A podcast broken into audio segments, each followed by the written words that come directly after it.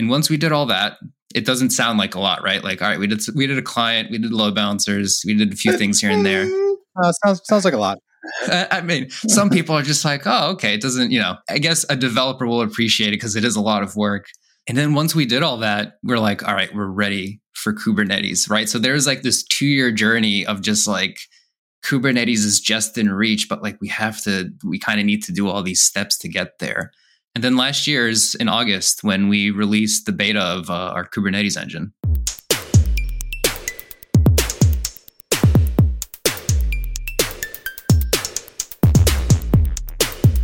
Hello, everybody. Welcome back to the Stack Overflow podcast, a place to talk all things software and technology.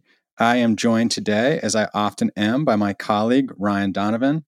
Ryan, how you doing today? Oh, I'm doing all right. How you doing, Ben? Not bad. Spring has sprung where I am. I've had many animal interactions today. I was late to my last meeting because I was rescuing a turtle that was crossing the road. So I've done my good deed for the day. Good Samaritan badge for the day. We are going to be having a chat today about Kubernetes. We're going to be talking with some fine folks at Vultr who are sponsoring this episode. Ryan, you and I have talked about the K8 many times. Yeah. I feel like the adoption and the usage must be increasing because it comes up on a lot of the editorial we do, as well as like the pitches that are inbound. Yeah, I think with how much cloud adoption there is and how much sort of virtual infrastructure, this is becoming more and more an easy way just to handle that infrastructure. Yeah, especially the lift and shift. All right, so we have two great guests today. Walt and David. I'm going to let them introduce themselves, give you a quick flyer of who they are, and then we'll dive into the conversation. So Walt, David, welcome to the Stack Overflow podcast. Hi. Thanks for having us. My pleasure. Walt, why don't we start with you? Tell folks quickly how it is you got into software and tech and what it is you do over at Vultr. Yeah. All right. So hello, everyone. My name is Walt Ribeiro, and I am the developer advocate at Vultr. So the way that I got started was probably back in 2010. I started writing C++ on my Arduino. I was trying to, just write some code with a bunch of like pianos and just trying to like MIDI hack them. Then I started doing a lot of like music production. And then when I came back around in about 2018, 19, at the height of the pandemic, probably about a year, maybe about 2 years ago, I just doubled down. Then I just started writing more code because it was the only thing to pretty much do. Stuck at home being a creative technologist. I like it. Yeah. Then I was the developer advocate at Linode, and I jumped around and I did a lot of software stuff for different companies. And then Vultr reached out to me, and I've been here for about a year now, and it's been awesome. I love the stack. I love the people here. I think that where the company's headed and what they've built, even the things that David's built, I'm super bullish on. It's pretty much where I am today. I just do a lot of audio, a lot of video production work, and a lot of coding. That's pretty much it. David, welcome to the program. Tell us a little bit about yourself, how you got into the world of software, and what it is you find yourself doing day-to-day at Vultr.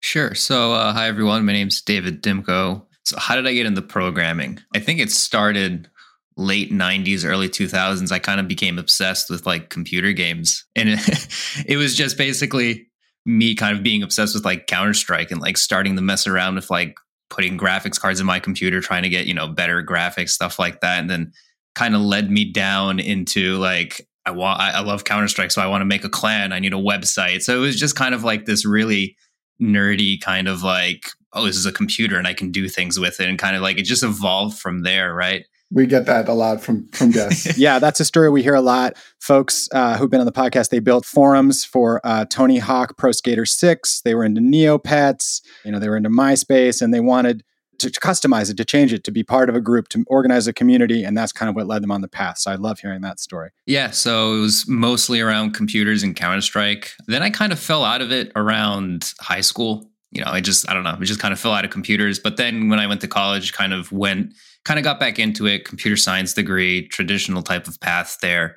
And after that, I kind of jumped around from a few organizations here and there. A more notable company was at Vonage, and that's kind of where I got exposed to a lot of API design and cloud native type of work. So after a while being at Vonage, kind of honing my skills there, I eventually came over to Vultr with a clear vision to kind of focus on building out a managed Kubernetes product for Vultr. Just quickly for listeners who are not familiar, can you give me a couple sentences? Like, what is Vultr? How would you describe it? And where does it fit into the marketplace for what's being offered to developers these days. So where we fit is that Vultr wants to be pretty much the best of services for all these different developers. So we have, we have our own block storage, but you can also, we have a lot of partners that have block storage too, that we actually work with. We have, a ton of great locations too. We have our custom ISO. So there are a lot of unique features that Vultr has that others don't. We just like to be the best of breed for people. I mean, even our marketplace is filled with a lot of great apps. And on top of the things that David's built, like our API and our open source projects and our load balancers. So that's pretty much where Vultr stands, because in some sense, it's sort of a commodity, but there are some unique prospects that we have that people depend on and that we just like to be sort of the best of breed for all of those different products. You mentioned sort of a wide spectrum of things and being best of breed, but just briefly in one sentence, what are people coming to you for top level? Yeah. Okay. So in terms of just a quick, one sentence is we have the best price to performance for all of our product offerings. So we opened talking about a lot of people are getting more and more familiar with Kubernetes, but you're building out a managed Kubernetes at scale. What's the difference there? That's a good question, because that's something we kind of learned the hard way. And I think every kind of cloud provider kind of learned this, right? So me coming to Vultr, I knew Kubernetes, I knew how to work with it. So I was pretty confident, right? But once you need to abstract the complexity and offer a managed product that removes, I want to say all the headache, because there's still YAML, right? But a big chunk of that is a very unique problem that we had to solve for. For example, a lot of tools that people are used to are like Kubeadm or Kubespray, where they're kind of building these things and you kind of have access to everything. But on a managed platform, we remove the control plane. You don't have access to it. You don't know how it runs, where it runs, and you're not really concerned about it. It gives you that freedom and flexibility to kind of focus on your workloads and only your workloads, and you don't have to care about the underlying infrastructure. So there were a lot of challenges and interesting problems that we kind of faced on, okay, how do we remove that abstraction? How do we do upgrades? How do we maintain your x509 certs so you can have HTTPS kind of on your cluster? So there was a lot of unique problems that I guess I didn't account for, because I'm like, oh, I know Kubernetes, right? I use it every day. And then it's just there's a huge difference between managing it, using it, and then as a cloud provider, offering it that kind of abstracts all of those kind of pain points. So the journey there was quite interesting. Because Kubernetes seems like it's already abstracting the infrastructure. This seems like it's another level up, right? Yeah. So, with Kubernetes, you're kind of treating your entire cloud infrastructure as one solid compute. So, you kind of write YAML and you can interact with, you just don't care how many instances you have, or if you want block, you kind of just tell Kubernetes you want block and it does all that for you. But for us, we had to integrate with a lot of these solutions. So for example, for block storage, we had to integrate with the container storage interface. And that's a plugin that allows Kubernetes to work with Vultr as a first-class citizen in regards to block. The same thing for load balancers or worker nodes. We had to integrate with the CCM so that Kubernetes knows that it's running on Vultr and it knows how to interact with these resources. Now, the biggest abstraction we kind of had to do was the control plane, because you're not concerned about where the API server is or where the scheduler is running or the controller manager. That's all abstracted to you. You don't even have access to it. So when you're executing these kubectl commands, we supply a kube config, but you don't really, it's going to a black box inherently. So some interesting problems there were you don't have access to that box. So how does something like kube proxy, which is what kind of handles the IP rules under the hood, work? Because in our current setup, we're not running these as, containerized services on the control plane.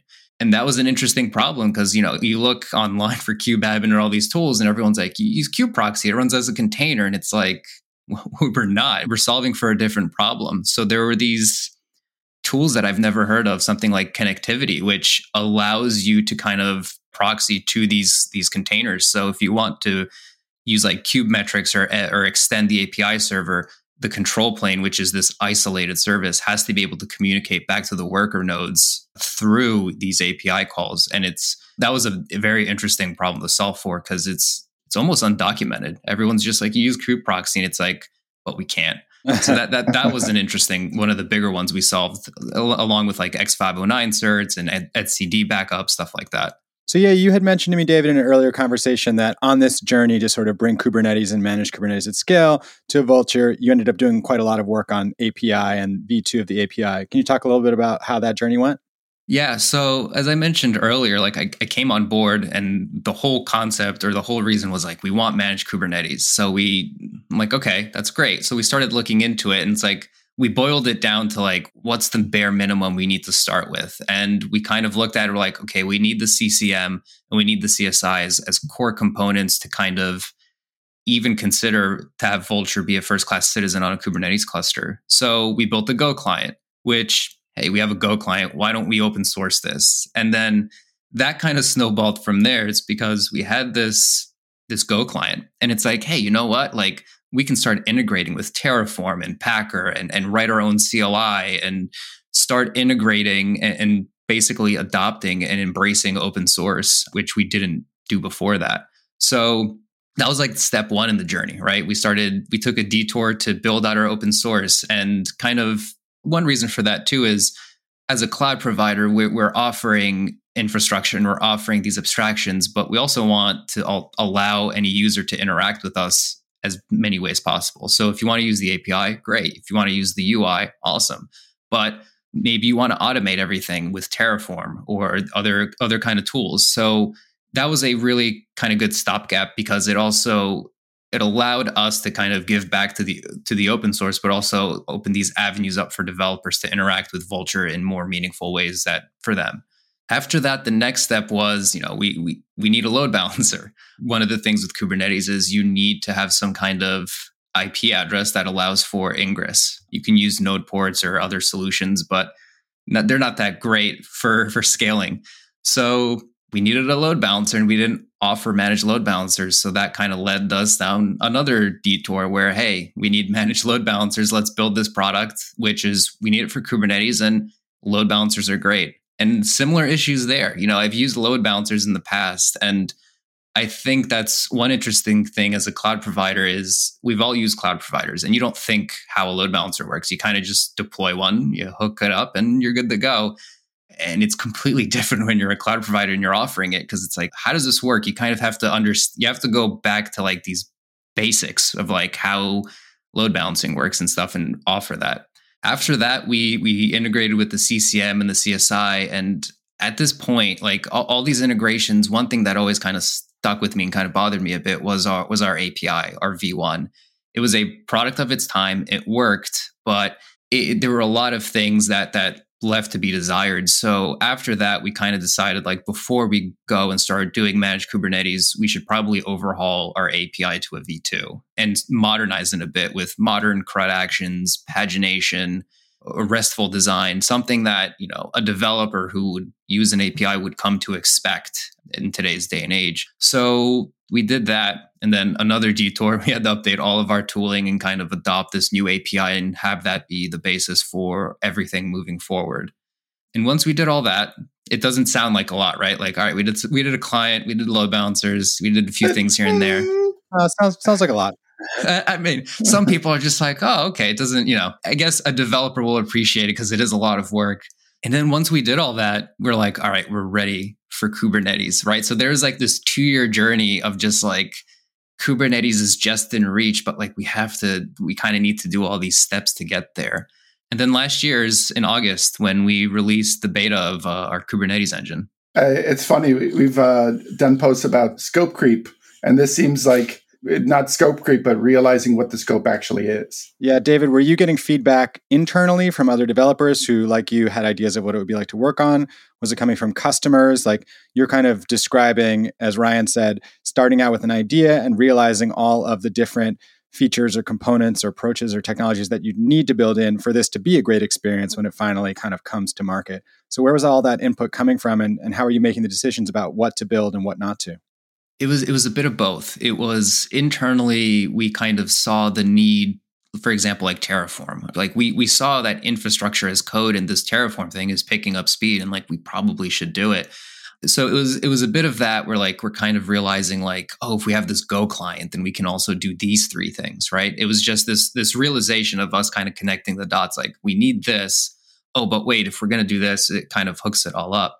And it was also customer feedback, right? Like our customer support is pretty good because we encourage Vultr users to give us feedback. And that's one thing I think is really good because in any of our product launches, we always kind of release it as a beta and encourage users to try it and give us feedback. That way we can get really good feedback and have this iterative loop of like what users actually want. Because sometimes it's hard to gauge if they want a specific feature for a specific product or if something we implemented just isn't working the way we thought it would. So it's a blend of both, really. And even now with something like Kubernetes, I don't have all the answers. And especially now in a cloud native space, users' workloads are so varied, right?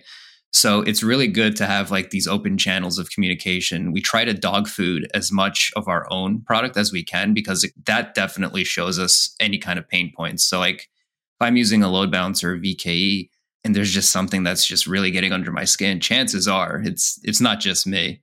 So having that feedback loop is definitely internal and external for us. Very cool. Yeah, I think what you're saying makes a lot of sense. It's a interesting place to be in. And I guess it feels like we end up here a lot because of, I think, the nature of our clientele, which is like folks who are themselves developers building for other developers or people who need great software products. But, you know, it can be challenging to dog food it. It can also be, I don't know if you've heard of this little company called AWS, but, you know, like sometimes the thing you build internally ends up being, you know, quite amazing in the marketplace itself. So let's move on a little bit. I guess, you know, what's fascinating to me about this story is the evolution and the path it led you to. You mentioned, you know, the API and what you learned about that. For open source, you know, you mentioned going more in that direction. What drives that? Is that, again, sort of understanding that you're going to get more developers and momentum and attention? Is that flexibility or hope that it will improve sort of the speed of innovation and evolution? When you look at open source and considering whether or not that belongs in your organization, what are the pros and cons and what ultimately did you decide? I think it boils down to, if I take a step back, I am kind of approaching this with like a developer mindset, right? So like if I'm a developer, and there's like a new tool like Terraform or Packer or CLI, like I want those tools at my disposal. And like, I guess I'm selfishly, like if there's like a tool I want to use or it doesn't have like a good open source project or a client, I'm inclined not to really use it.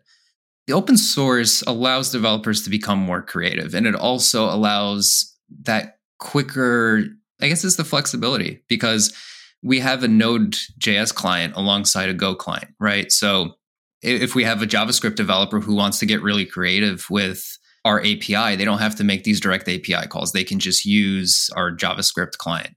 Or, you know, if I'm building some kind of automation tool that's cross-cloud, then having Terraform or these infrastructure as code tools available to them, to me, it opens up, it allows developers to become more creative and open up avenues to how to interact with us. If we just have a UI, that's good for a large use case, but having that API and a lot of these open source tools allows for flexibility and integrations that may otherwise not have been available. We've talked to other folks who have open sourced from within companies. Did you run into roadblocks? Any people saying like, let's not share our secrets? Not really. We haven't really encountered that yet. We have an example of this one tool that we kind of used internally that we ended up open sourcing, although now it's like, there's no need for it because of our managed Kubernetes engine. But at the time, we really wanted to test our CCM and our CSI version updates, right? Just to make it easy.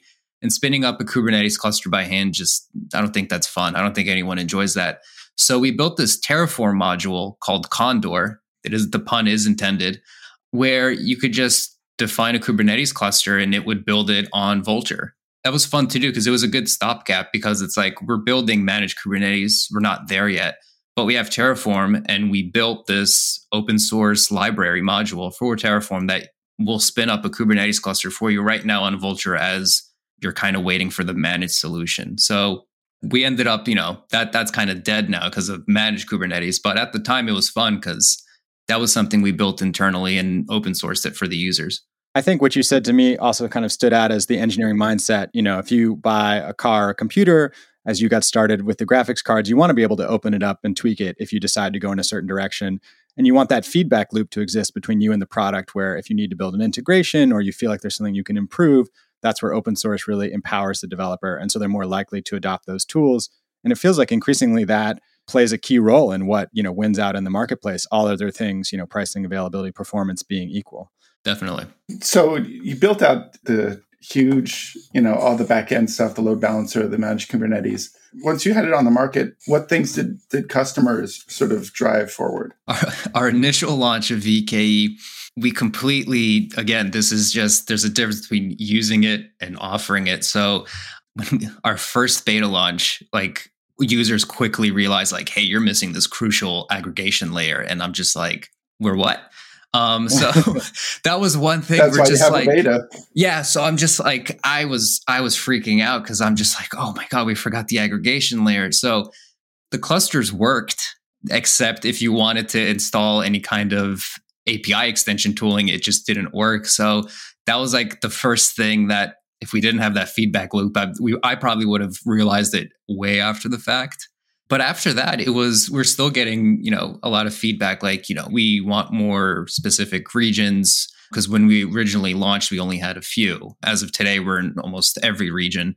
And then it's a lot of, you know, feature requests like, hey, you don't have a cluster autoscaler. So like, okay, we see the need for us to integrate with the Kubernetes autoscaler, or hey, like how can I upgrade? And this is a big pain point. How can I upgrade my cluster?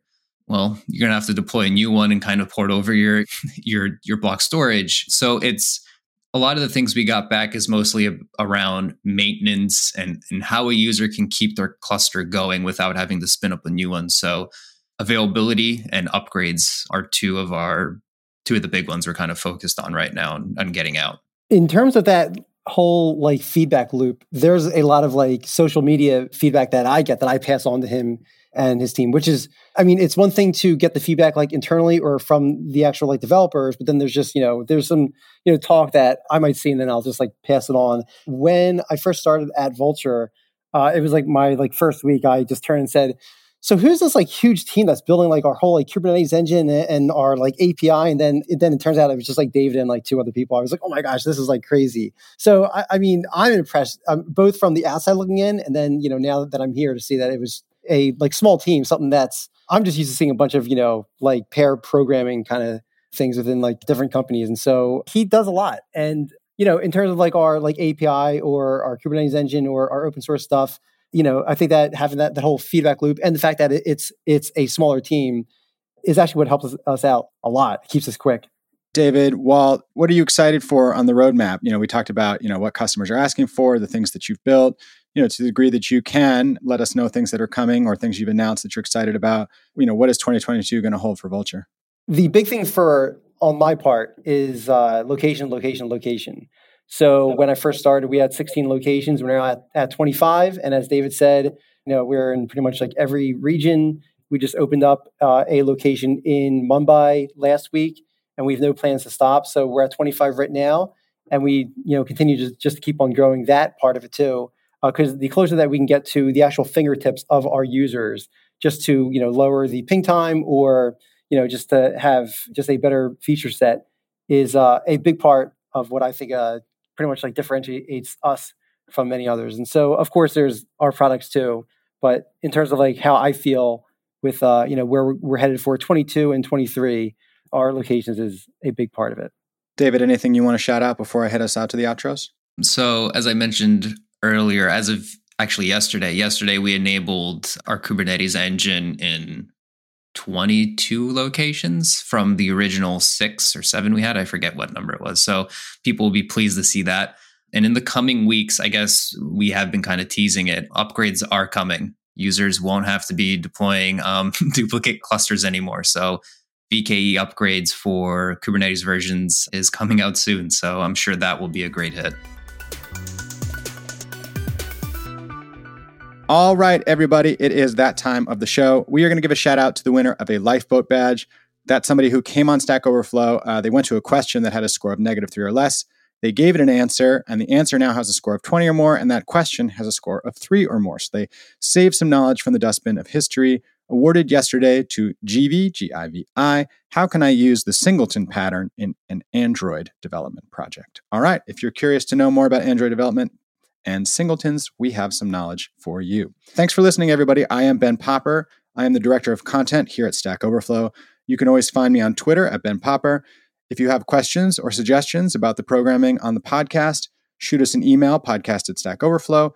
And if you like what you hear, please leave us a rating and a review. It really helps. I'm Ryan Donovan. I edit the blog here at Stack Overflow. You can find me on Twitter at rthordonovan. And if you have a great idea for a blog post, please email me at pitches@stackoverflow.com. Yeah, so my name is Walt Ribeiro again, and you can find me on Twitter at WaltRib, because no one knows how to spell my last name. So I used to have the Walt Ribeiro handle, and then I changed it to WaltRib. And just to find out more about what we offer, you can just go to vultr.com. That's vultr.com. From there, you can find all of our products and our offerings there. And again, my name is David Dymko. You can find me on Twitter at ddymko. That's D-Y-M-K-O. And if you have any questions or concerns about Kubernetes, feel free to tweet at me or just drop a support ticket, I guess. Thanks. Yes. Everybody who listens to this show, please drop David a support ticket. Oh, no. Oh, no. All right, everybody. Thank you for listening, and we will talk to you soon.